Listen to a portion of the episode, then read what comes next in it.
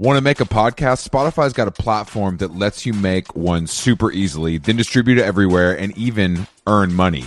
We like that. All in one place for totally free. It's called Spotify for Podcasters, and here's how it works. Spotify for Podcasters lets you record and edit podcasts right from your cellular telephone or your computer. So no matter what your setup is like, you can start creating today. Then you can distribute your podcast to Spotify and everywhere else, those other places that podcasts are heard. Video podcasts are also available on Spotify, and when you want to take conversations with your fans to the next level, Q&As and polls are the best way to get them talking. With Spotify for podcasters, you can earn money in a variety of ways, including ads and podcast subscriptions. And best of all, it's totally free, zero catch. We've been using it ever since we started How Long Gone, and ever since I discovered Spotify for podcasters, I feel like having the option of turning off the Q&As and the polls on the user dashboard has really helped uh, boost my creativity and take it to another level. I highly recommend giving it a try. Download the Spotify for Podcasters app or go to www.spotify.com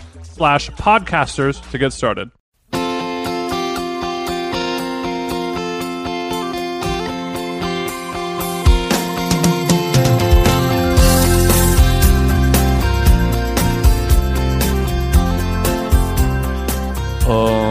Hello, Chris. What's up? How are you? I'm great, Jason. We're back in LA. How long gone live experience is over with. Uh, we landed at LAX yesterday. I was in the gym with Hunter this morning. I had my smoothie. I'm feeling back, baby. Are you? That's great. How do you feel? I'm not. I'm not feeling back. Just quite. I'm not quite 100. percent I'm not surprised. It takes you a little longer thanks to the friendship of 818. We didn't get that much. You, you don't sound so great, though. I gotta say. What do you mean? You got a little. You got a little gristle in your voice. You know, the, the voice is your. It's the instrument that you need. We have a music musician related guest today, so Are you saying I just want. I want him to not be Uh, like, yeah. "Who's this guy? He's not taking care of his trombone. Are you saying this is a this is kind of an audition for me just because he's adjacent to music? no, just that he's got a he's got a keen eye for this type of stuff. Sure. compared to some other guests. Sure. And I just don't want you to, frankly, make a fool of yourself. That's all. It's because we're doing this a little earlier than usual. I haven't had my gallon yet, so I think maybe my voice is just a little scratchier because I haven't, you know, I- yesterday on the plane I wasn't able to, you know, ingest as much water as possible. That's too bad. Well, I filled up my How Long Gone Nalgene at many of the great water filling Broke Boy stations across the, across all of our fine TSA regulated feeding stations. Mm-hmm. Yeah. And I was able to really guzzle down a lot of water. And speaking of Nalgenes, everyone who ordered an Nalgene from us, we, we apologize for the supply chain issues. But we are hearing word that peop uh, people on the west or on the east coast who ordered Yeah, them yeah. are starting to now finally receive them. We are very sorry about that. We won't be working with that company anymore moving forward. So there shouldn't be an issue. COVID and supply chain issues. Whole Foods is out of fresh squeezed orange juice. They said they're blaming COVID. Really? They're blaming COVID. You can't blame COVID anymore, guys. It's over. You, you can't do that. You can't blame COVID for Nalgene shipping late. You can't blame COVID for not having fresh squeezed orange juice. My God, that that's Well, what what can we blame? 'Cause, I mean, the, I guess the difference is like we we have a new like fulfillment printing distribution company here in downtown LA. And, and they work great, and it's like we want to make this many shirts and this many hoodies and blah blah blah. And they're like, "Cool, here it is, they're done." And then you go to the shipping warehouse, and there's a bunch of really cool, nice people working in there, happy to load boxes of clothes and and all that stuff. I'm like, why why did these guys mm-hmm. have no problem finding people who are willing to do work for money, but you can't? Fortunately for you and I, COVID did not strike the streetwear community the way it did some of the other communities that we're we're a part of. So the Nalgene is it just because the people that make Nalgenes are just more cucked? Is that what it is? So what it sounds like to me. Okay, so if we okay, maybe moving forward we'll get a nice uh how long gone Yeti and then the supply chain, the Republican supply chain is moving along a lot quicker. Yeah, there's no there's no shortage of Black Rifle coffee, Yetis. I'm sure ammunition is getting made and shipped at a at an unbelievable clip. No pun intended. We had we got no got no problem finding a bunch of white brothers to haul all this black rifle around. Ironically, exactly, exactly.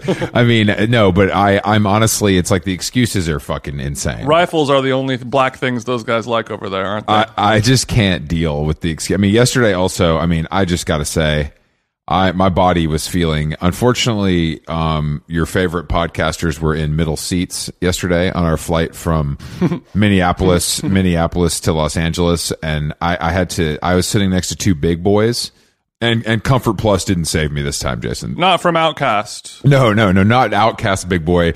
Just two chubby cats. Not from Big Boy in into morning. No, not. No, well, he, well, well, he's skinny now. So no, Big Bull. But you could still see it in his jowls. these guys sit down, both of their shoulders. if you're a skinny guy who still has jowls, Yeah. your ass got the little surgery. We know, we know you got the band. it's gonna cost more more than more than a few bands to get those jowls out of here. So these guys sit down, their shoulders are obviously creeping into my area. And, Mm-hmm. you know, one guy sits down, he's got the stinky bag of Chick fil A. He pops that open, slovenly eats it, then, then goes straight after drinking a full Pepsi. He goes straight to sleep and is sawing logs, like audibly sawing logs. How jealous are you of the way he must be feeling and sleeping now? Uh, did that did that come into play? No, or was bro, It I was looking- disgusting, disgust. His nasty ass was wearing fucking Dick Sporting Goods level Adidas and like looking chubby and gross and like had Chick fil Mm-hmm. had pickle crumbs on his chest, you know what I mean, while he was sleeping.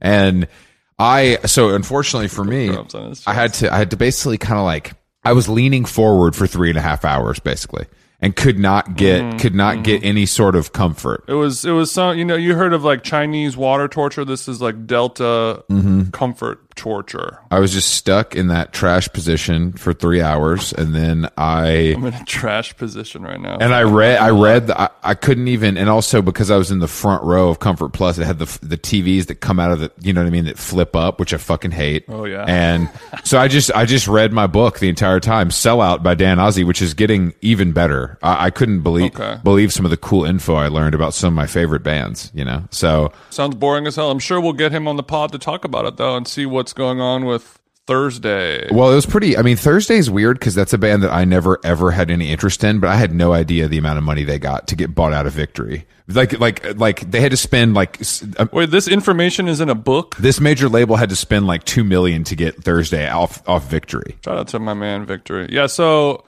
but it was sort of I, I guess it was a little bitter bittersweet juxtaposition, which ironically is Thursday's second studio album.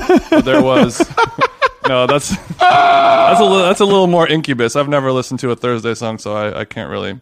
It's probably something much more melodramatic than that. But the uh, juxtap- juxtaposition of going in a Delta branded Porsche Cayenne, Porsche Cayenne, Yeah. from one gate to another, so we don't miss our diamond status Yeah, layover. Um, that was like, oh, I, I, I feel like Princess Diana right now, and then immediately go into your your big ass sitting next to two even bigger asses in the middle seat. no, that But then when I, I sat down, see, the problem is you got to make these stewardesses, flight attendants, stewards work for you. It's kind of like crypto. You know what I mean? Let your money work for you, not the other way around. So what I do is I sit down and I notice that the because I'm in a middle seat too, but I am um, luckily I'm bookended between a, a very small, petite Canadian woman who's remarkably polite. So you know she had she had nothing but love to give me and my elbows. and I hope her 35 hour journey to Peru to visit her daughter, who she hates, uh, is going is going well. And I hope she. She doesn't hate her daughter in Peru. She hates that Peruvian man who's taken her away from her mother motherland I, of I told you, I told you, I told you about that Peruvian dick, but that's a whole nother podcast. Go ahead, Peruvian. Jason. There are slippery people. I won't be. I won't mince my words.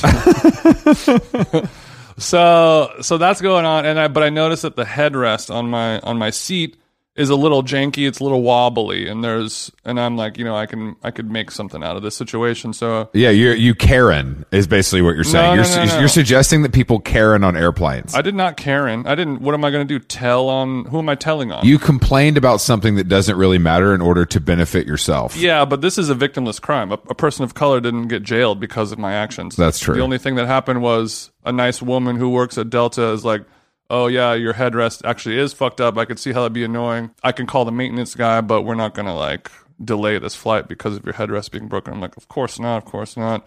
You know, don't even worry about it. I'll tough it out. I'm a I'm a Delta trooper." And you, and they're like, "You know what? That's the, that's your stat. That's your Delta status. I'm Diamond. I'm Diamond. You're Delta Trooper. I'm part of the intern program over at Delta.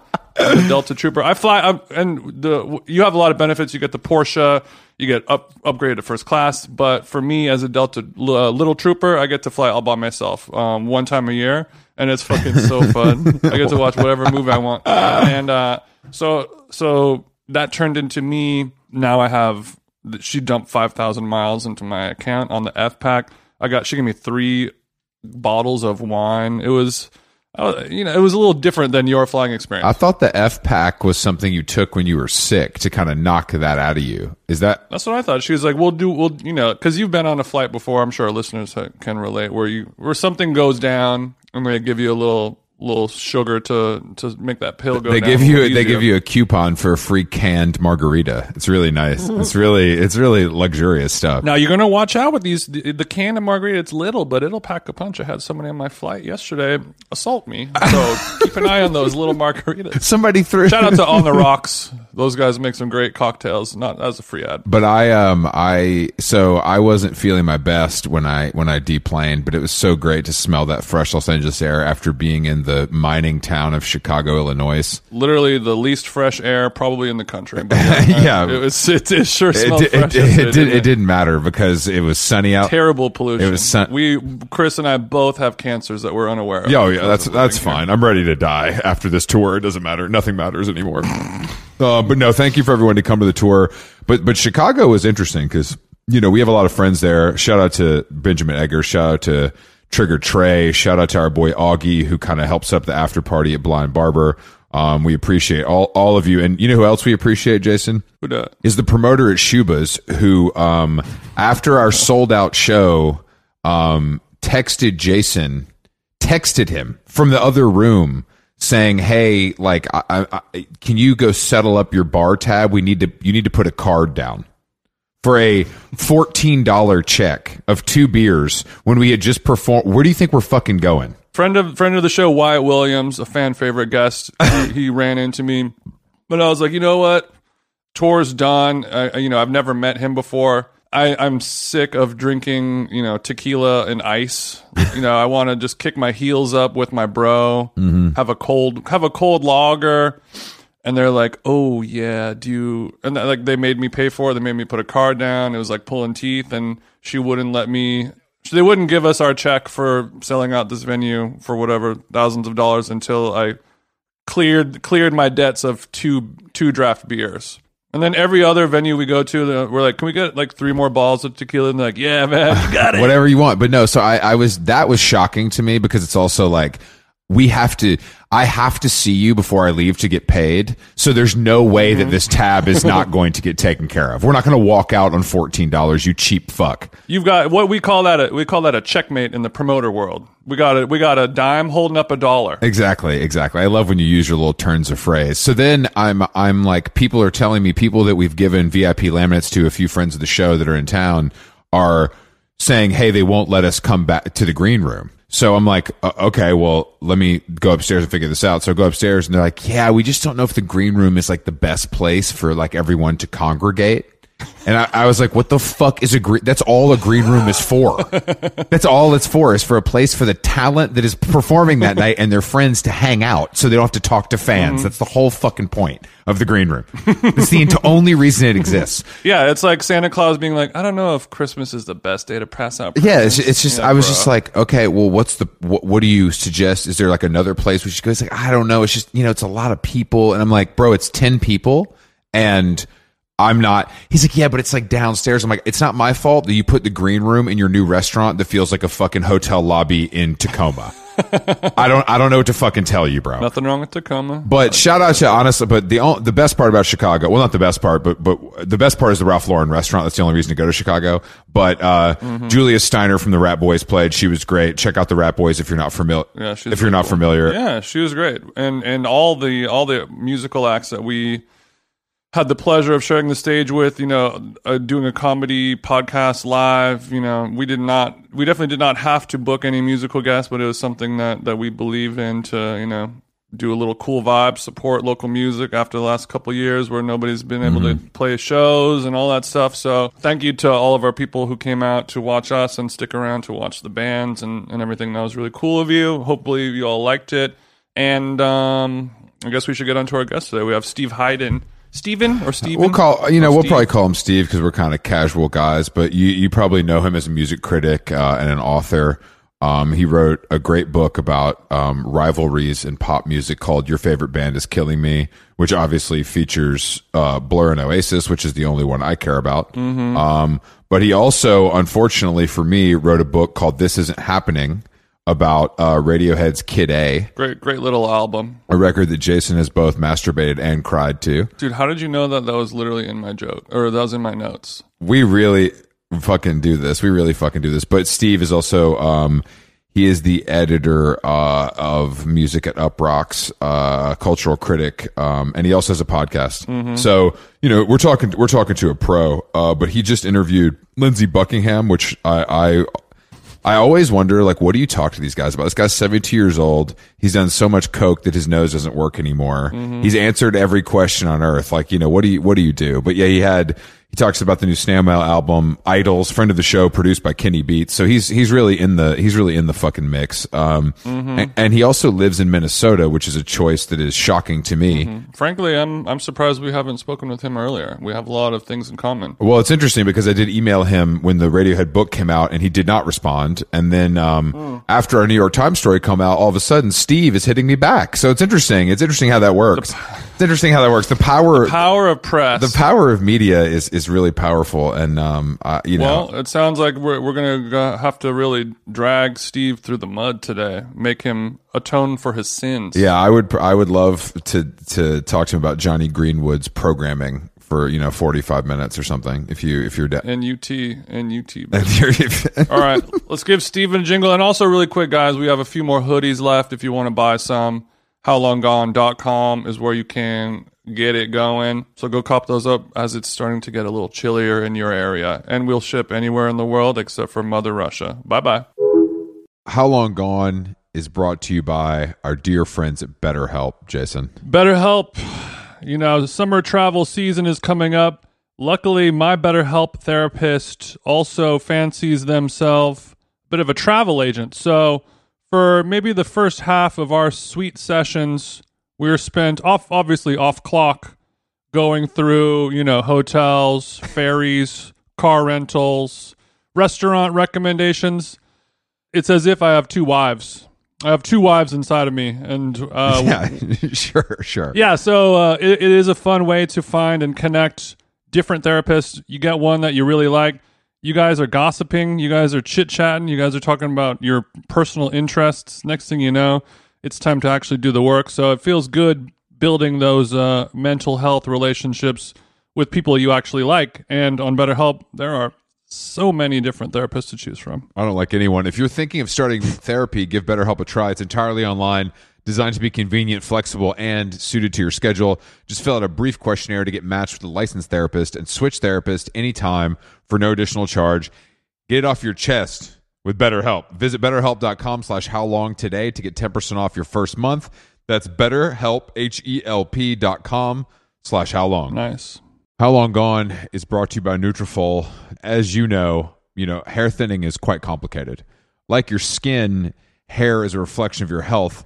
Uh-oh, and internal factors can impact the way your hair looks, feels, and most importantly grows. Nutrafol's whole body approach multi-targets underlying root causes like stress, hormone fluctuations, and nutrient gaps for visibly thicker, stronger hair. Go ahead, give it a tug. Nutrafol is the number one dermatologist recommended hair growth suppy with over 1 million people seeking thicker, stronger, faster growing hair with considerably less shedding. Thank God. Take the first step to visibly thicker, healthier hair for a limited time. Nutrafol is offering our listeners $10 off your first month's subscription and free shipping when you go to Nutrafol.com and enter the promo code how long? All one word.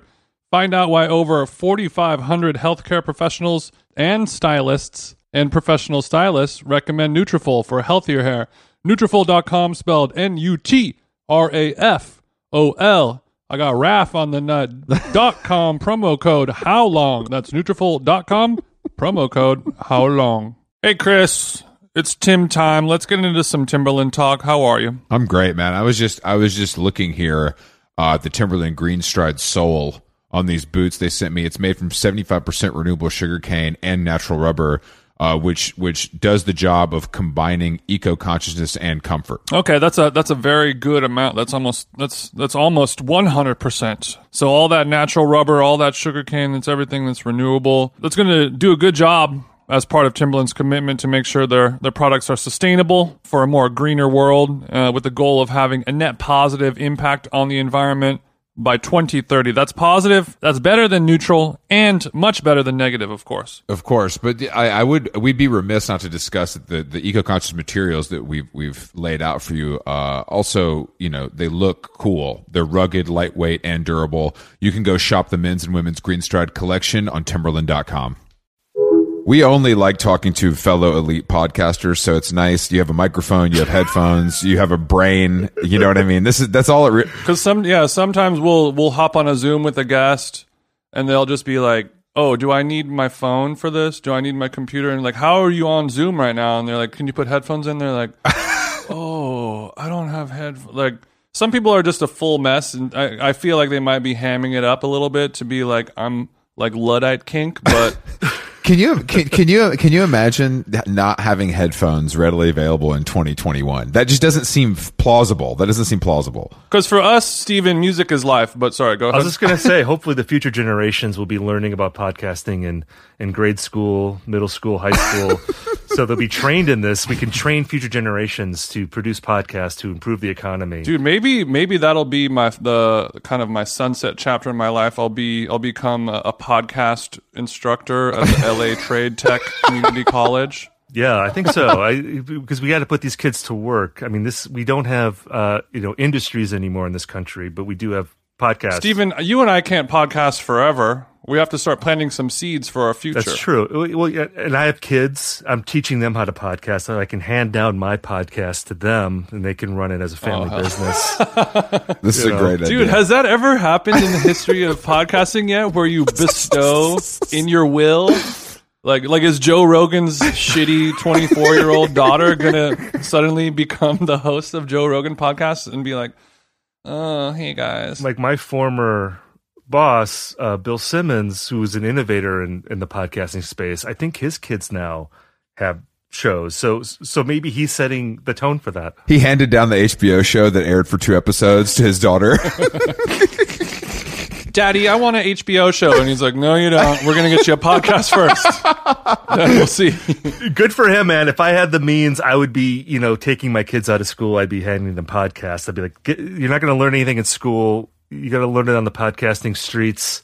You know, you got to start young. yeah, no, that's true. Yeah, yeah, yeah. Some people will be like, you know, you can't touch this, you know, the savings bond until your 18th birthday, or you know, you get your bar mitzvah money, whatever. Now it's like, I'm gonna, and we're gonna go down and we're gonna set you up uh, with a Patreon account early, just so we can get that out of the way, and we'll start working towards your future. When you're eight, when you're 18, my lawyer will give hand over the passwords and login information for your Anchor.fm account. Now Jason's going to have kids because he finally has a purpose. I'm thinking about procreating now. So, Steve, you said you got you got two kids. Is that what you got? I have two kids. Yeah, one's nine and one's one just turned five. Okay, so when you are a, a, music critic and an author, you can afford to have kids if you live in Minneapolis. Is that what's going on? Yeah, I think so. Because that doesn't work here in LA. yeah, I mean, you know, I've been working in media now for 21 years, and I've worked at all types of. I've worked at a daily newspaper. I've worked at all weeklies, websites. Grantlands, AV Clubs is, you name it. Exactly, the Post Crescent in Appleton, Wisconsin. That was my first job. I hated that newspaper. Sorry, go ahead. that's, that's a personal What, what was the beat at that Republican newspaper? What Well- were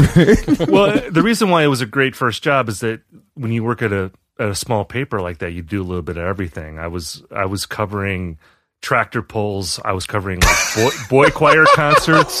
I was, you know, I, I'm, I'd have to work on Saturdays. Hey, Steve, the shitter's clogged. Can you come out here again? Exactly. You got and you you have to learn to be a, a jack of all trades. I also I wrote a column there called Under 30 Mm-hmm. where it was like a young person's opinion on issues. This is before Forbes stole it from you. well, I think I'm sure there's still a lawsuit pending. You can't really speak on it. well, I think with Forbes the idea is that they're talking about exceptional people under 30 and I was not exceptional. Okay. I was like an like a like an average person just pontificating on you know, Okay. uh, the Bush administration or something. Just a regular punter off the street. Yes, exactly. the, an average uh, know nothing uh, in small town Wisconsin. uh, but uh, but any, Cool. I forgot like where I was going with this. No, I think I was saying like uh, I think Talking about why you got them kids, Stephen. I think part of uh, what's helped me out is that I didn't live in a big coastal city like New York or LA. I could actually live in a place where I could put down some roots, and my money went farther Sure. here than it would in a city, especially in the leaner years of uh, music writing. I think I've come out of that, but we'll see. You know, uh, I, I could be returning. Okay, so you wouldn't you wouldn't over the entire course of your career now would not be considered a leaner time. No, I think so that's good, I guess. I think I'm doing all right. I mean, it's weird to be a music critic when I'm, I'm 44 years old. I, I feel like that is- Mm-hmm. I mean, Tom Brady is a 44 year old quarterback. It's similar in music writing. It's it's it's hard to be old as a music. I like writer. that. I like you comparing yourself to Tom Brady. This is good. Keep going. Keep going. I like this. Only in that one respect. Only in that. One only in age. Only in age. we get it. You worked at Grantland, okay? We're See, I- you're a sports it's guy. funny. I dis I disagree. With, well, that'll disagree with you, obviously. I, I mean, I, I think that to me, I don't want to read a 22 year old music critic because they don't have the life experience to give me anything that's going to that's going to affect me. I don't think. You would if you were 22, though, Yeah. and that's who does a lot of this reading. Maybe. No, I think you make a good point, and I think uh, you have to know who your audience is. It's true for everybody. That uh, I, I mean, one thing that I'm always very conscious of as I get older is that I, I think my, my biggest fear is I don't want to be like the older guy who is like the Steve Buscemi gif, you know, holding the skateboard, like you know, like Of I'm- course. Uh-huh. like hey kids, I'm like one of you. I'm I'm gonna pretend to know as much about Hello, fellow Black MIDI fans. How are we this evening? I too enjoy their their brand of. Yo, avant-garde have you guys heard this PinkPantheress? I really think this rocks. right. Yeah, yeah, yeah, things like that. I mean, because Black Midi, I think, is more of like a middle-aged guy type band. I think if you look in their audience, it's like Sure. forty-seven-year-olds drinking craft beers, probably at their at their shows. I, I could tell that one struck a nor- uh, a little bit of a nerve with you, Stephen. I'm sorry. No, I'm They're actually a pretty smart fan base, and, and some of the local craft IPAs will surprise you. They're not actually as hoppy as they say they are. no, I have to say, I, I have terrible taste in beer. I I, I I don't think you do. You're from Wisconsin, right? You you know beer more than Yeah, the but average that's what I mean. Okay, what's the shit beer that you drink? well, it'd be like you know, like Miller Lite and Jim Beam. You know, like would be like my no, that makes you comfort that makes you cool. That makes you cool because liking beers that look like the cans look like Grateful Dead art is not is is the is the most deeply uncool thing you can do. Having having some Beam Yeah. and a Miller or a, or a Coors Banquet or whatever, you know, that's cool. You're just kind of a working class vibe music critic. That's true. That's true. Can I take a look at your soju tasting menu? You're not doing that fucking pussy ass. You're shit. not doing yeah. That's just You're a cold blooded yeah, American. Yeah, that's just goddamn that's just for pussies. I'm gonna drink my Jim Beam and write ten thousand words on Radiohead. I'm a real man. Let me show you Exactly. guys. Let me show you guys what this looks like. That's exactly right. I do not want a spicy mezcal margarita. The Midwest does, though. I mean, I think that we we kind of glaze over the they. The, you guys have given us so much great music. Well, Great is a strong word. No, it's not. Steve, tell inform my little buddy here. Uh, you know, no, I'm sorry. Chris is actually a huge Prince fan, so you're right. Well, yeah. Well, obviously Prince is the big one from Minneapolis, but I mean, I feel like when we talk about great music from Minneapolis, we're really talking about the late 20th century, probably more than so. Well, I guess Lizzo's from here, so she would be a breakout. I don't know if she's great though. Uh, Lizzo's yeah, Lizzo's from Minnesota. That makes a lot more sense. I don't know if she's from here. I think she like made her name here. That's like how Atlanta. I'm from Atlanta. We take credit for John Mayer for the same reason. Like he made his. He's from Connecticut, but he made his name in in Atlanta. How many chicks did he fuck in Atlanta to, to get to? I mean, countless for sure. But that's that's beyond. Speaking of the Grateful Dead, too, by the way, John Mayer. I uh, I finally saw Dead and Company with John Mayer uh, at Wrigley Field. Now you're showing your age. Now you're showing your age a little bit. But go ahead. Well, Johnny Mayer though, he's bringing in the kids. There were a lot of like young pups at that show, and I think it's because of John Mayer. I mean, it it, it is, I think, still a 100%. little underrated. Not a hundred percent. Yeah, I think is. the Dead is having a young person's revival thanks to the clothing brand Online Ceramics and etc. thanks to thanks to the magazine Gentleman's Quarterly and Online Ceramics. yeah, GQ. Those guys are constantly pushing the fucking Grateful Dead agenda. Just another reason to unsubscribe. The uh, the editor there, I think his name's Will Welch, is a big Yeah, fan. yeah. no, no, uh, we're joking. Will's a good friend of ours, and he's been on the show before a couple times. And I've made fun of him for this constantly, but I do think that the Grateful Dead, I just find it completely unlistenable, but the iconography is probably the best of all time. So it's a very tough thing. Well, I don't know. Not to, if I may plug my own podcast on this show, I'm I'm the co-host of a Grateful Dead podcast. All right, we got a little commercial break. We'll be back in a flash. no, please Steve Hyde, and we'll see what he has to say about the new the new Lizzo video after this. plug your competing podcast on our podcast. Go right ahead. In IndieCast, baby. Well, it's IndieCast, but I also host this other show called 36 from the Vault with my friend Rob Mitchum, where we listen to all the Dick's Picks volumes. You guys familiar with Dick's Picks? Not the, uh, not the photos of, uh, you know, of My penis. of penises, but like the the archival series put out by the Grateful Dead. Are you guys familiar with this? No, no. I'm, I'm familiar with the 36 chambers because I know Eddie Wong, but you're saying this is something different? Yeah, well, because the Grateful Dead, uh, from the early '90s until like the mid 2000s, they put out this series of archival live albums called Okay, okay. Dick's Picks. It, it's named after this guy Dick Latvala, who was their archivist. He was he was an archivist. He his, he was basically this guy that lived in Hawaii. They let Dick choose the songs. They let him choose the shows because he was a tape collector. He lived in Hawaii. He'd smoke weed all day and listen to the Grateful Dead. Hey man, every good every good artist needs an editor, and unfortunately, it was Dick for these guys. Well, right? he was more of like a uh, repackager, or he was a curator, really, because he would pick his favorite shows and they would release them in this series. selector. A selector, exactly. So Rob and I have been listening to every album in the series, and we're up, uh, we're off season right now, but we've listened to 27 of 36 so far. Okay, Steve, how much weed are you smoking after the kids go to bed? Because this would, I mean, bro, you better have a fucking big old bubbler down in the basement to do this. You can't be doing this sober. And this is a podcast and an activity that you do electively, You're doing- or is there is there some type of government mandate program that you have to Well, do let, us talk about this because I was actually anticipating talking about Radiohead, but it's, I'd actually rather talk about the Dead. I think. Well, we're gonna get into some head. Don't worry. At some point in this podcast, I'm gonna say, Steve, give me some head, and then you're gonna know what time it is. Well, because you because you both hate Radiohead too, right? no, no, no. One of you likes Radiohead. Jason loves Radiohead. I think they peaked at the Bends. That that's our ah. stance on that's our collective stance on Radiohead. Chris is the Chris is the classic straw man anti bleep bloop argument, and you know, jangly white people guitar is better. Whereas you know he uh, his third eye is not as open as ours, Stephen. But we'll uh, we'll put a pin in that, and we'll do a little dead chat first. How much Dead have you two listened to? Like, what are you basing your judgments on? Instagram. I'm basing it. I'm I'm ba- yeah. I'm basing it on the people who eat acid grilled cheese and talk about it. Um, no, I, I I've listened to some. I don't. I, it just doesn't do it for me. It, there's not enough choruses. You know. I saw I saw the Touch of Grey video on MTV when I was a little kid, and that was about it. I kind of liked that song actually. That's a really good song. They've got songs. They've got songs. No question. Oh, Chris is backpedaling once again. No, no, they do. I mean, you put out a you put out a hundred thousand songs, you're gonna have three or four that are good. Broken clock is right twice a day, huh? They don't have a 100,000 songs. They just play the same, say, like 150 songs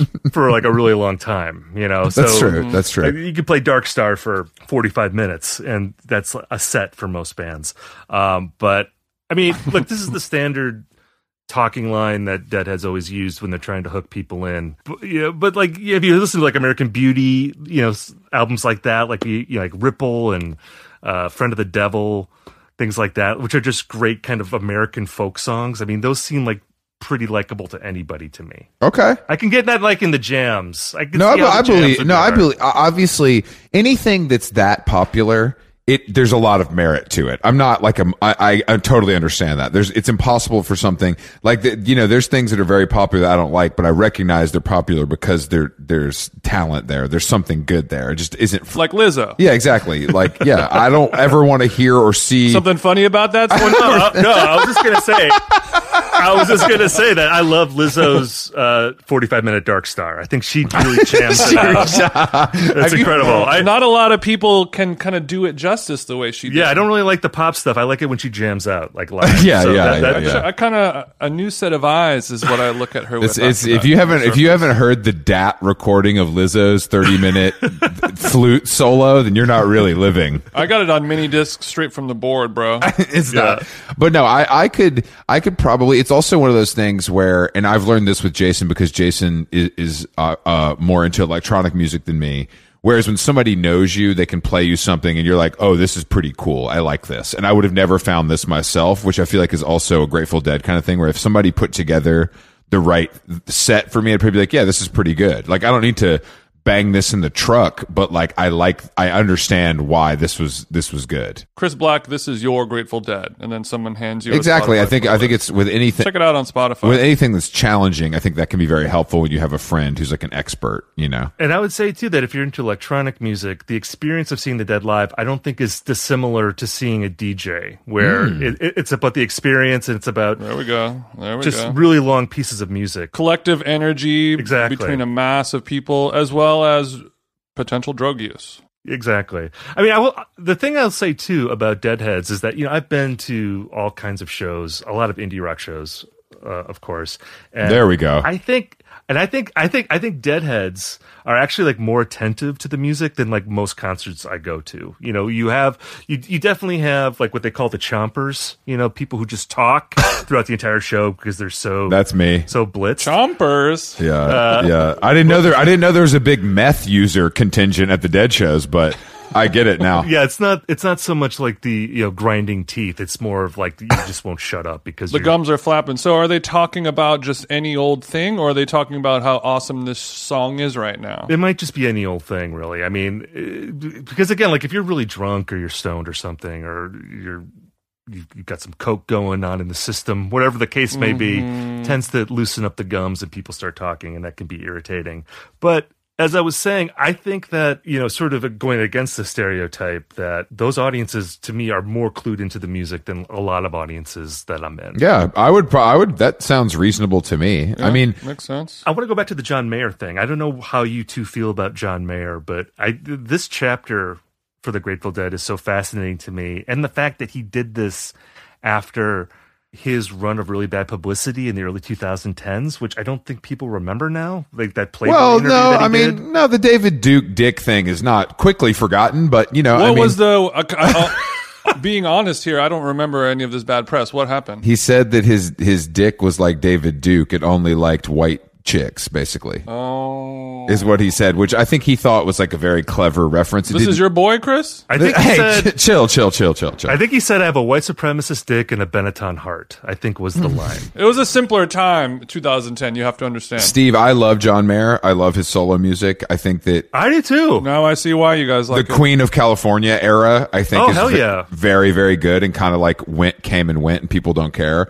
But uh, I, I, I just think that he's. It, it's hard, I think, when you get to be so famous that the music almost doesn't matter anymore. Does, does that make sense? It's like Oh, that- totally. like that last record's kind of a stinker, you know. But there's like two or three songs on it that are good, but it, it doesn't. So that's like the Harry Styles syndrome. I kind of like that record. I Sob Rock. I I was into that record because the thing with John Mayer is, uh, you know, for a long time I just dismissed them out of hand, and then I did this. Of course. I did this thought experiment with with myself where I thought, well, what if there was a a pop friendly blues guitarist in the 80s who made a bunch of records that were successful that kind of sounded like a cross of Dire Straits and Phil Collins. Yeah. Well, but even like his 2000s records kind of sound like that. I mean, if you if you listen to uh like uh like Continuum or uh heavier things, like those are Mm-hmm. Yeah. pretty like kind of 80s blues pop like Dire Straits meets Phil Collins type records. we love we love Dire Straits here at How Long Me Gone. too. We love Dire Straits. Yeah, I, s- I speak for us both when I say that. I'm more So- of a Huey Lewis guy, but yeah, it's cool. I so I came around on him after do, I was like, "Oh, this is just stupid." I like I'm just dismissing this guy cuz I'm reading too much into the media caricature. I just think that it's if I were in his position, I would have done a lot of the same things. I mean that he's he's probably one of the most legendary stickmen of our time.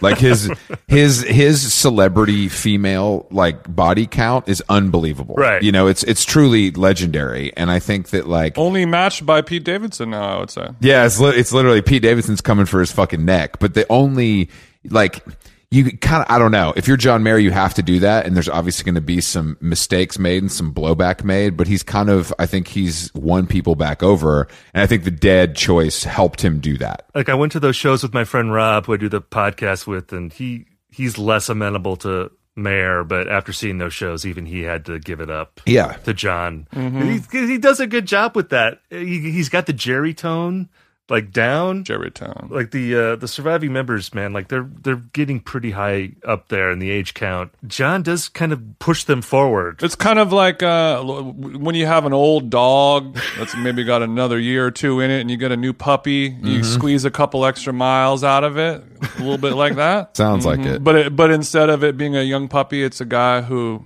said some racist stuff 12 years ago that we're hoping we'll all forget.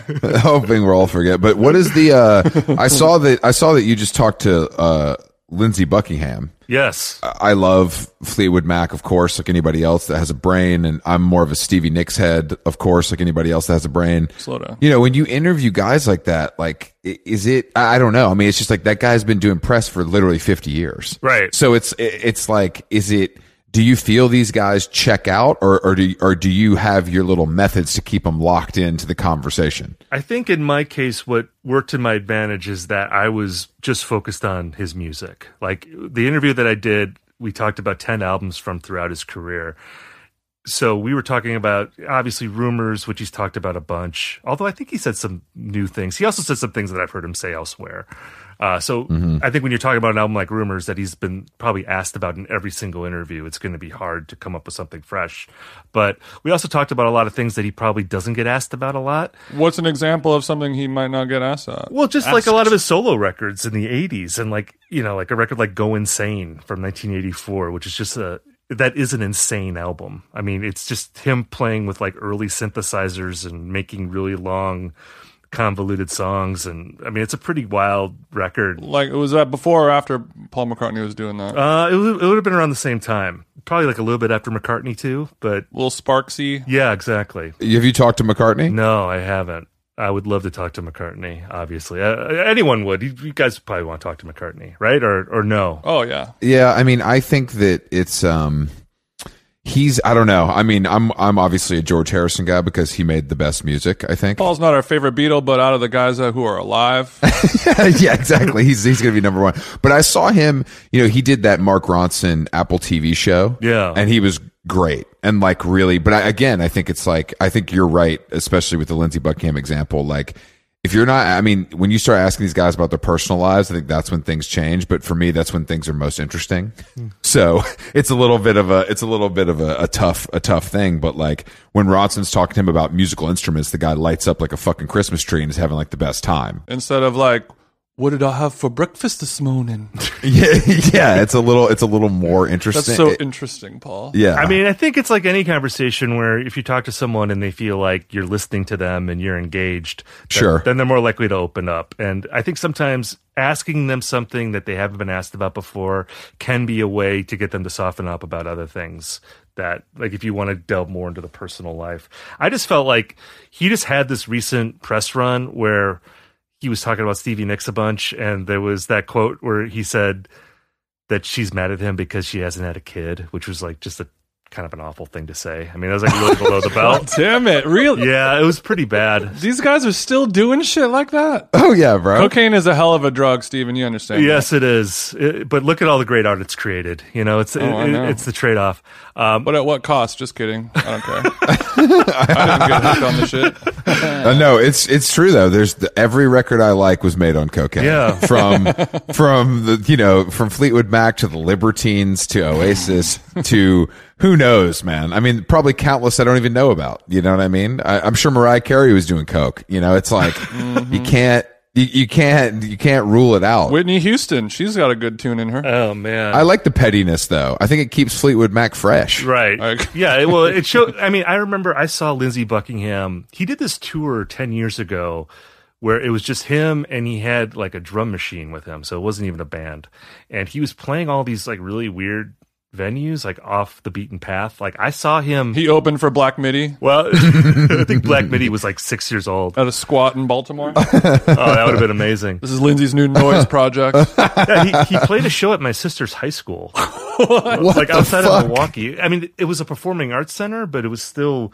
It's like where I went to go see my sister's high school plays, and then here's Lindsey Buckingham playing "Go Your Own Way." So yeah, Lindsey calls his booking agent like, "How's the new tour going?" And he's like, "Well, you know, this new tour with just you and a drum machine, we're not getting the same arenas riding us back. We do have a high school in Wisconsin who seems very interested." They're very interested. Well, and he killed it too. And and I, I mean, the fact is, is that he could have just done another Fleetwood Mac tour at that same time and made a gajillion dollars. But I think mm-hmm. there was something about him when he was in that band that he would alternate doing multi-million dollar tours and these more sort of guerrilla tours on the side. One for you, one for them. But he would he would play "Go Your Own Way," and I don't know, you know, he's a great performer, so maybe he's just faking it. But he sings with such intensity that it seemed like, like, wow, this this guy's still mad at Stevie Nicks. Like he's still fuming about this. It just it just felt like that. And I'm like, you know, the wounds are still very open. yeah, maybe he's faking it. I don't know, but it felt real. Yeah, but what's worse? Are you are you like that much of a sociopath that you're able to fool us with this emotion, or are you like a seventy year old man who still holds a grudge with your other multimillionaire bandmate? Exactly. I mean, What's worse? But see, that's the problem. I think when you get that rich, you have nothing else to focus on. That's the issue. Like when you're young and hungry, at least you can, all you're worried about is money. But you know, now it's like all these guys, all these guys have to do is be petty. There's nothing else going on. and again, this was something I was trying to get to when I was talking to him. Just what is it like to create something as popular as Rumors, still like 45 years after the fact? You know, like because there's very few people that have made an album that successful, that is so ubiquitous. Sure. You know, I, I can't imagine what it's like to have something you did that long ago still trailing you all these years later. Mm-hmm. and to still be alive, you know, like Yeah. or not in jail. You know, we got oh, we got R. Kelly behind bars. We got Michael Jackson six feet deep. You you can't ask any of these people that question anymore. I, I feel like most people in his position, obviously, are like, you know, this changed my life. It's the greatest thing you have for me. But they they also like kind of hate it. Well, because no one has ever really given a shit about anything else he's ever done. Is the reality? but I mean, Fleetwood Mac has had other big records, though. I mean, they had yeah, no, of course, of course, of course. But y- you know what I'm saying. Well, what he told me, you know, because Tusk is the next record after Rumors, and that was like the reaction to Rumors. It was like him just going crazy in the studio, doing tons of blow and being really experimental. And I think so. I think in the short term, he probably resented it, but he was saying that you know, like 20 years later, you look out and there's like three different generations of people in the audience. I think at some point you just start to feel like, wow, my art has survived this long, which is kind of like what everyone wants. So it seems like he's kind of come out the other side with that, would be my guess. But, you know, I can't claim to totally know Lindsey Buckingham's soul from a one hour phone conversation. But having said that, I will say that he loves it. I will I will declare that he loves it now. Uh, he's gotten over any kind of resentment. Yeah, I think I think as you, I think once you get to a certain age, you understand it because you have so much perspective because it's been a long time. You know, I think it's it's the the immediate is when you struggle with it the most, probably the immediate aftermath. And like he had a heart attack like a year ago. He had like bypass surgery, so I'm sure that has totally well, you know, he's look the coke has changed. You know what I mean? He can't do he can't really do as much as he used to, and he you know he found out the hard way. That's what Well, it Chris, like you know me. who isn't petty and and having heart attacks? My good friend Thom Yorke and his other his other cronies. Let's get into it, buddy. It's true. That's a great segue. Yeah, great segue. I mean, look, I I don't I, I don't even know what to say. Jason's had you know he's had one of those um, Radiohead live experiences where he thought he was levitating, you know, and and I try What one? I tried to explain to him that that was the drugs, not necessarily the music, but he claimed that the mushrooms and ketamine had nothing to do with it. Can I just say quick that Radiohead for the last 10 years has toured with two drummers, which is a very jam band thing to do. I well, look, I'm a I'm a big double drums fan, but are you talking about real drummer plus auxiliary percussionist? Or are you talking about two kids? No, they, they I, they've had like two kids on stage. Like I think since the um yeah, since like the 2012 tour. yeah, Chris, can your killers do that? Didn't think so. Don't come for Ronnie like that, bro. Ronnie doesn't need help behind the kit. He's he's got it all taken care of. And the music sounds really good too.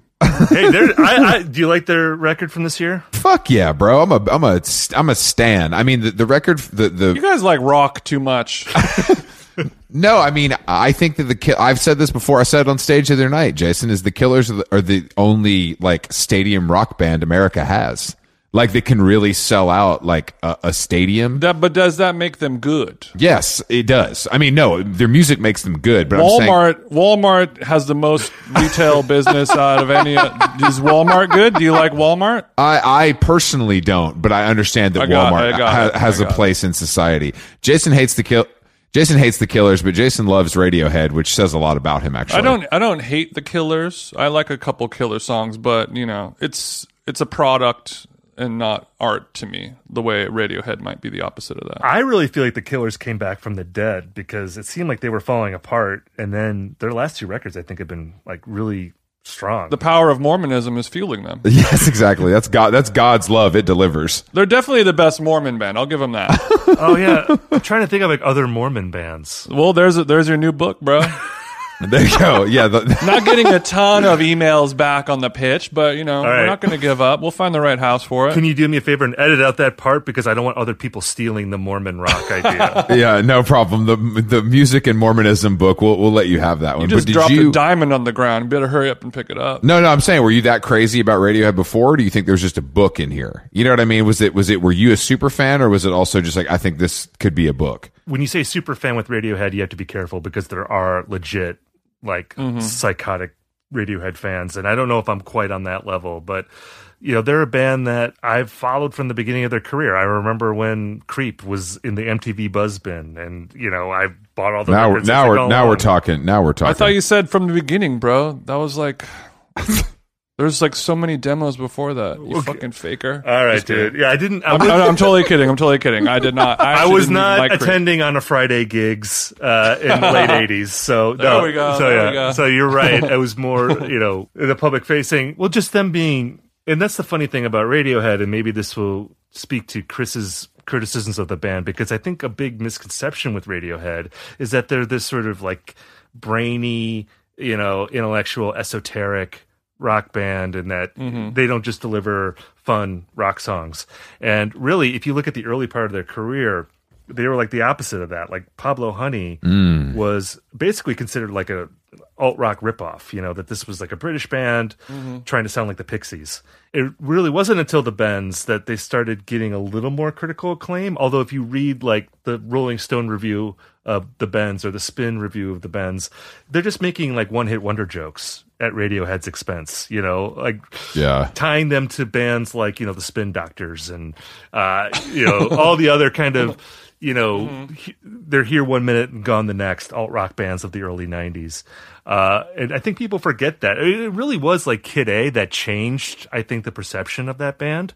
Uh, because before that, I think of Radiohead really like in the '90s being this like hyper emotional band that with like you know like fake plastic trees or Yeah. you know like let down like songs that just build to like big crescendos and, Great songs. and Great Thom songs. Yorke singing in falsetto and you know big rock moments and not the bleep bloop thing that Yeah, it was, you it were was talking like about earlier. It, it was like uh, if explosions in the sky had some pussy ass vocals on it. It was like this very like emotional, melodramatic crescendo type shit. Yeah, absolutely. And it's it's just funny how that gets forgotten now. That again, people are like, "Oh, this is yeah, it's too esoteric for me. I can't understand it. You need a college degree to understand Radiohead." like uh, you hear that all the time. Well, that's why it's so interesting that Jason likes him so much because he he didn't even get one semester at Orange County Community. So I, I don't I don't know how he processes this stuff really. I took courses with Radiohead. That's how I learned so many of these big words, man. Oh, I understand. You were studying Thom's lyrics. The liner notes. That, those were my textbooks, Chris. Thom Yorke, you TYU,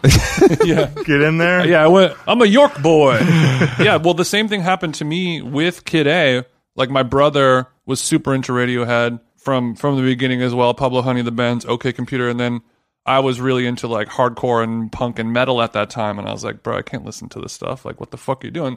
And then Kid A came out right around 9/11 when I kind of switched some things up in my life and started drinking and doing drugs and exploring the world. And then that was like a big moment for me. And then once I fell in love with Kid A then I was able to go back and be like oh I understand. Okay computer now. That's an interesting trajectory because you're saying Kid A was your entry point. well it wasn't my entry point. I had I had listened to all of the songs and I was familiar with Radiohead. I knew you know Creep I was on the radio in in LA on K-Rock every 5 seconds and OK Computer was a huge album and they would play all their videos on on MTV and I didn't hate it.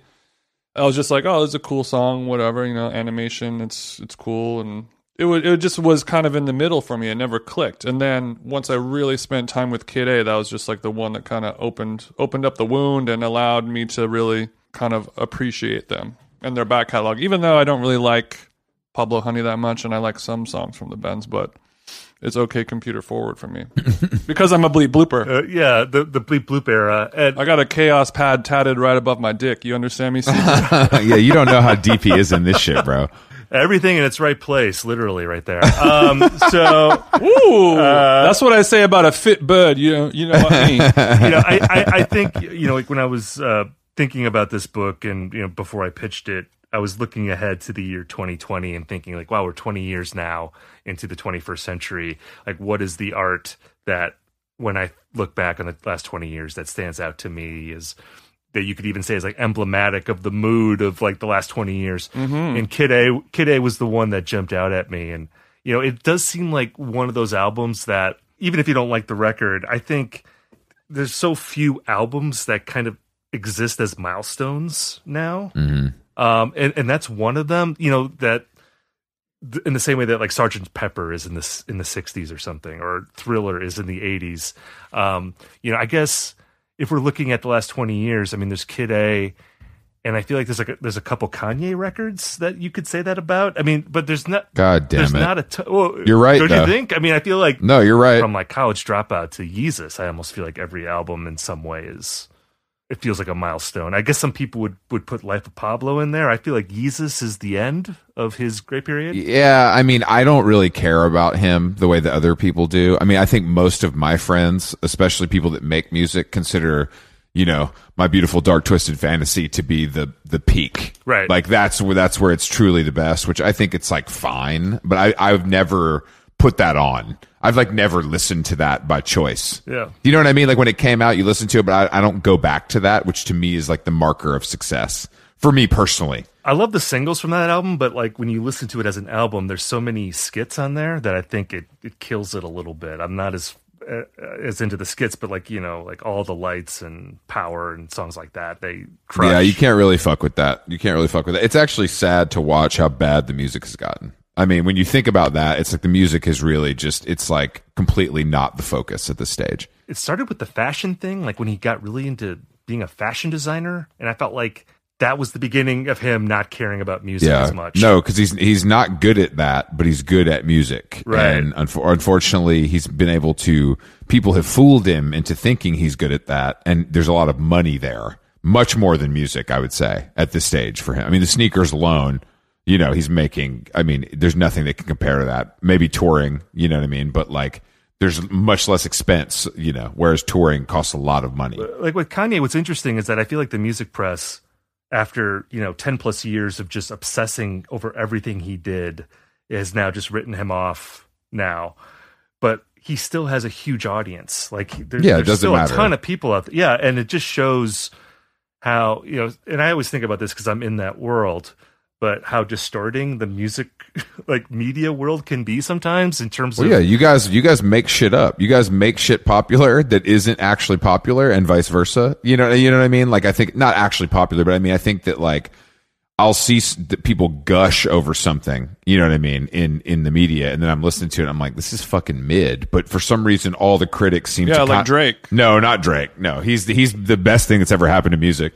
Um, but I, I think is there like an example for you that's like really egregious of that like recently I, I don't know if you want to call anyone out or not Once Drake starts making music, I'll check it out, Chris. Well, the opposite of that example is is Big Thief. Like I think Big Thief's about as good as it's going to get. New York Times won't touch it; they hate it. right Th- that is interesting like they, they have like a big anti-big thief But they'll talk about you know they'll talk about you know BBD boop or whatever. You know what I mean? Like being like life changing. And I'm like, bro, are you guys kidding? I mean, I get that maybe it's more culturally interesting to them. You know what I mean? As far as like this is going to be a better story to write. But like that, come on. You know what I mean? Like Big Thief is obviously like a big thing that is happening. I, I just don't. I think it's more. Or the times we'll like write about our podcast when they shouldn't have probably. Exactly. You You're know I mean? biting the hand that feeds here by taking a shot at the New York Times. Have you ever read that book, The Mystery Method? That's sort of what we do. the art of negging. I was going to say, this is very, yeah, exactly. But I think that one of my favorite examples of this is is Mac Miller. Like I, I don't think anybody R.I.P.. anybody cared about Mac Miller, and then Mac Miller dies, and he's a critical darling. It's like insane. It's hard for me to judge that because I feel like his audience is so young, and I don't know if I'm just disconnected from that. I mean, maybe there was this groundswell because I kind of know what you mean there, but He obviously had an, obvi- an audience. Of course, yeah, of course, That was course. sizable enough when he was alive. But it, criti- it wasn't, it wasn't, like critically acclaimed. Kurt Cobain. It wasn't critically acclaimed the way it is. now. Right. It- And- Sure, sure. but I sure. think that I think that dying is the best thing you can do for your career. I mean, that's just n- number one. I mean, I, I don't think that like Amy Winehouse, who's one of my favorite of all time. If Amy Winehouse would have continued to make records, they would have gotten worse. That's just what happens. Yeah. you know. So it's so it's like you tarnish. You know, you you can't ever be what you are when you're 27 and you make your the great. You know, arguably one of the greatest records of all time. It's like you're just not going to do that again. If you die at the peak of your career, you're going to be considered a legend almost automatically. and dying is the only one is the only way you can really do that. I mean, who who's been able to sort of make that perfect record and then bow out gracefully before they start producing shit? I made this point once, and it's no longer true, but like, I felt like for a long time, for about 10 years, Dave Chappelle had the benefit of dying without actually dying mm. because he left the Chappelle show and he disappeared, and he was very iconic for that reason. And it was like he still got to live, even though it felt like he died after. No, that's actually that's a good that's a good I think that's a good example. that is a good that. example, or at least I guess it was. Yeah, but then he's come back and it's totally different now. So it's not really true. You know, I, I- this is an interesting conversation because uh, I'm in Thank you. I'm in, I'm in the closing stage. Yes, Mm-hmm. I just wanted to compliment you guys. Some other parts of our conversation weren't that good. That's why I didn't say anything. I just like wanted to say this was interesting. Um, Fair and brave. you know, well, I am a critic. I feel like I should be doing a running commentary on That's uh, true. this conversation. Uh, but no, I'm I'm in the um, in the closing stages of writing a book right now, a book of essays about Pearl Jam. Shit. And one of the things that I talk about in that book is that they were one of the few bands of their, you know, sort of scene to survive. Like almost every other band died or imploded, and and like a lot of the frontmen from Seattle. Either literally passed away or yeah, well, you know, like of the big four Seattle bands, like Mm-hmm. three of the frontmen have now passed away. And so one of the themes of the book is like how did this band survive when all these other bands didn't and what is the cost of surviving versus dying young? Mm-hmm. And it is an interesting conversation because you are right that if you die young, it gives your career and your life a narrative and it gives it an arc that for critics or writers or whoever, it's easy to romanticize that. But of course, the downside of it is that you're dead, which is not a very good thing to be. So when you think about it, it's actually kind of shitty, really. But at least your Right. at least your mom and dad are going to make a lot of money on your Spotify And streaming. that depends on how much you care about being alive, I guess. Yeah, exactly. Exactly. And uh, certainly uh, some of the peers of like Eddie Vedder made the you know they made the estimation that being alive is maybe not as good as surviving. Cornell, Alice in Chains. There's another one too. But it- a guy named Kurt Cobain uh, Yeah, died yeah, of course, and, and, in the 90s. well, that wasn't his fault. That wasn't his fault. Well, that's course. true. That's true. Well, we're waiting for the investigation to. Uh, Yeah, we're waiting- yeah. on that. I'm on it. I'm on it. Jason's working hard on that in his free time. Watch this space. Check out my Reddit. Like Scott Weiland though died. He wasn't. That's not a Seattle band, but you know he passed away. Um, That was an STP head. and you know Pearl Jam, they're in this interesting space where they can play stadiums still, but like they also.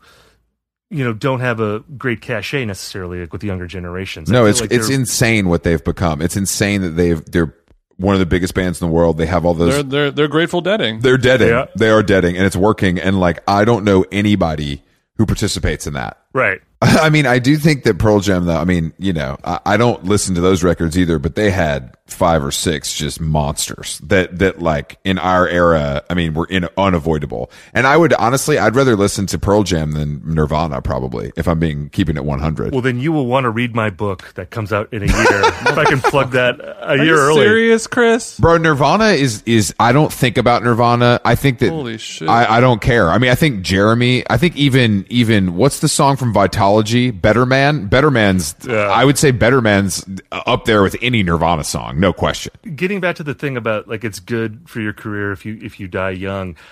In a way, with Nirvana, I mean, obviously they're they're an iconic band and they are a band, unlike Pearl Jam. I think that like younger generations tend to get into, you know, more readily. But like the downside of it is that there's so much baggage now with the Nirvana records that you can't just listen to them as great rock music. That I think you you have to almost kind of get back. You have to get past all the retrospectives Mm-hmm. and documentaries and like all the like you know that Kurt Cobain takes his life. So it's like every song you listen to, you're like looking for clues. Yeah. Like like why did he do this?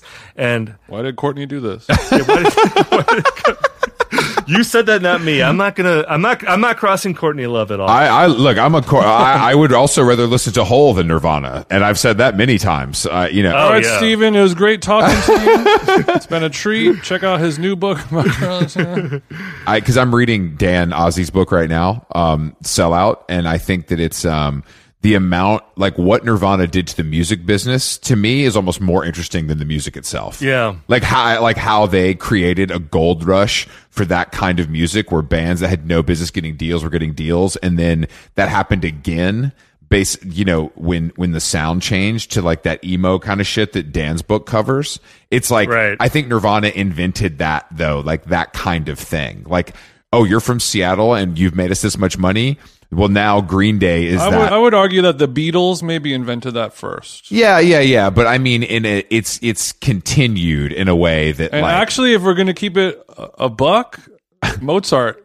Mozart started it. you're saying Chik- you're saying Chiko- you're saying Tchaikovsky would have never gotten signed to Matador without without I him. mean, he wouldn't have got that big of an advance if we're keeping it all the way a band. But you could say like Tchaikovsky though he was working like with the major label producer. It kind of sucked the soul out of his music. It's like when Tchaikovsky was when he was indie playing like the small you know orchestral venues. Before before Tchai- Tchaikovsky met up with Antonoff, it was it was sounding better.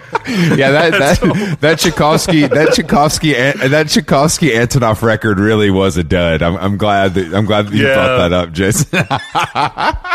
Just the same chord changes. It's like all right, first first Clairo, now Tchaikovsky. Yeah, you just feel like oh he made he made Tchaikovsky sound like fun. It's like can we just have him sound like Tchaikovsky? We don't need this. I uh-huh. mean, I I always wish that Tchaikovsky made a record with, with Rick Rubin. You know, Sure. strip it down. Yeah, of course. Play like on one violin. You know, a lot of mournful songs about uh-huh. death. much much cooler of a choice. Yeah, we we actually saw Antonoff in the airport yesterday and almost confronted him about ruining Clairo's career, but I decided I decided that we were tired from tour. Jason was like, "Not today, Chris. I don't want to have to back you up when when Chris almost threw threw a, a, a grande cup full of oat milk on him. there's two thi- I mean, two people I've for seen. shame. Two people I have like seen. that. No, don't don't, Steven. well, no, I'm just gonna say that like He's like, I like that idea of if you're something if on you're him. gonna throw him under the bus, I would say more for like the recent Lorde record, which I thought was kind of an abomination. No, he's he's stinkers only. I mean, he's stinkers only. I, I don't even I don't understand. But I think that someone explained to me, a, a a friend who's in the business was explaining to me that like a lot of these labels just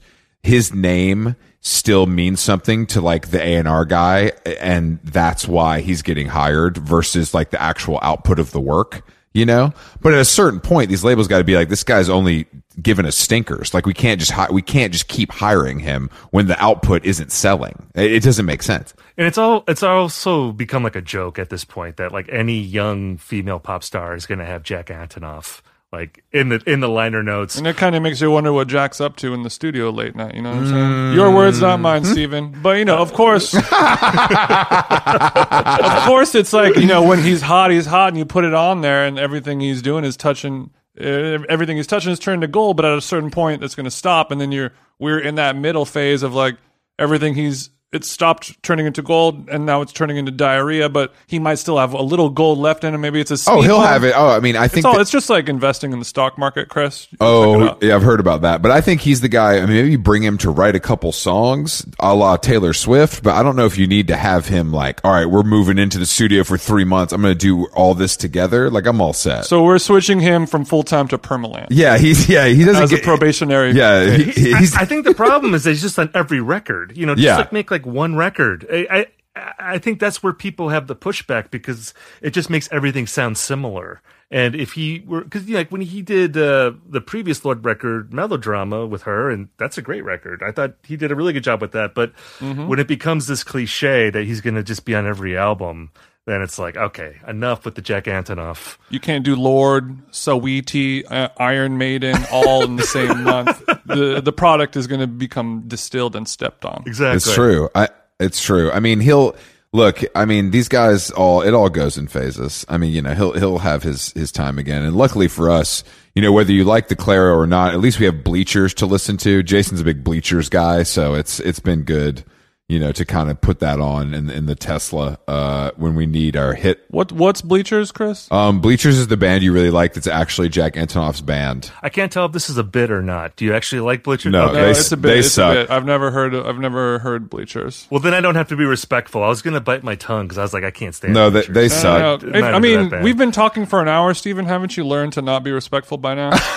This podcast is all about disrespect to ourselves. Our, We're a one-trick pony, and that's pretty much. yeah, they, Look, I'm I'm I'm trying to be a good guest on your show. I want to be respectful. I'm like, oh, he loves bleachers. I think they're terrible, but I'm not going to say No, it. you're sweet. You're sweet. You're sweet for saying that and for thinking that, but fret not. This is a bleacher-free zone. but what you did, what you did say about Lizzo has kind of hurt my feelings, and you know, we'll talk about that maybe offline. Yeah, I will take that. We'll take that to email just so there's a record of it. You know what I mean? So we we all know what you. And that's to protect not only me but you as well, Steven. yeah, this this both sides, both sides. But yeah, I just want to apologize for saying that Lizzo lived in Minnesota. I know that was very hurtful, uh, very insulting. I, I take it back. trust me, Lizzo, like a lot of great pop stars of our time, is running from her past, and I'm sure that on her Wikipedia it says she's from L.A. Mm-hmm. Um, but you know, you you you you know the truth, and now we know the truth. Sometimes sorry isn't good enough, Steven. I and I believe this is the case that she made a bunch of records when she was in Minnesota, and she had those taken off a line, so then she could have her major label debut be her debut, and then be uh, she could get a best new artist Grammy. she was beasting in the underground, and then there was some erasure of the older stuff. It happens all the time. Exactly. So I had yeah. some of my old podcasts scrubbed from the net for that very reason. Don't worry, we're actually doing that as well to make sure for you know how long gone for your consideration. Mm-hmm. Uh, billboards are going up for Grammy season, and we're also going to have to kind of fudge the numbers a little bit, like some of these big pop stars do. And it worked for you because now the New York Times they think you're like hot young things with your show, and they don't know about all the other podcasts, all like the Mm-hmm. the wrecks on the side of the highway in your past. Uh-huh. They just think that you just came out of nowhere and you have this great show. Jason's improved, luckily, as a podcaster and as a human being, and that's like kind of why we do this. Steven. Well, I'll take your word for it. Unfortunately, we can't. we can't go back to the actual shows to uh, to to verify this. Thank So you, thank I'm- you to our friends. At, thank you for our friends at Spotify for making it just so easy to scrub the internet of all your old podcasts. Check them. Check a lot of people don't talk about that. Yeah, they don't talk It's about all, all the offer. features they offer on anchor.fm. But, uh, Steven, we really appreciate you joining us today on How Long Gone. Um, tell people about the books and, and they can see you at Uproxx just constantly churning out the snail mail reviews. Yeah, you can read all my snail mail reviews, the my weekly snail mail reviews at uproxx.com. Also, do you know do you know our boy Tom Krell over at Uproxx? Uh, I know of him. Such a big company. He, uh, he- okay, he's okay. in LA and I'm in the hinterlands of uh, Minnesota. So. yeah, it's crazy. It's crazy. They give you a job that you can still stay there. You know, it's pretty nice of them. This work remote thing. They got Wi-Fi really over kept- there in, in Minnesota. Well, we're working on it. We got the I got, I got dial up last week. Uh, I'm loving it. I know the, sn- the snow's going to affect the speed. So just It's cool that your work hasn't suffered, even though you have to write it at the library. there's actually a there's actually a, a La Quinta Inn near my house, so I, I, I, I could just hang out in their lobby, and uh, that's That's that's, where I do most of my writing. It's in the business center. I bet the coffee's pretty good too, so that's nice. yeah, I get the coffee that they dump out, so Yeah. it's a little a little cold, but yeah, it's not bad. Steve's here for the dumpers again. okay. Well, yeah. So, so you you have an old book about Radiohead, Yeah, and you have a new book coming out about Pearl Jam. yeah, they'll be out next year. Uh, there's no pre-sale information yet, so it's it's worthless to be promoting that, that thing right now. Uh, but yeah, Radiohead. Uh, it's called "This Isn't Happening." Came out last year, but it's still pertinent now. You can read it in 2021 and enjoy it. Uh, I've got a couple other books. You can just find me. Just Google my name. You will find other books. by Let's me. go. I love when Steven Big Dogs this. He said, Google me, bitch. he said, I have a last name that has an H and a Y together, so you know you're going to find me. It's easy. Great SEO. Great SEO. Uh, all right, Steven, appreciate you joining us. Um, you guys go check out his work. It's excellent. And um, we'll talk to you soon. All right. Thanks again, guys.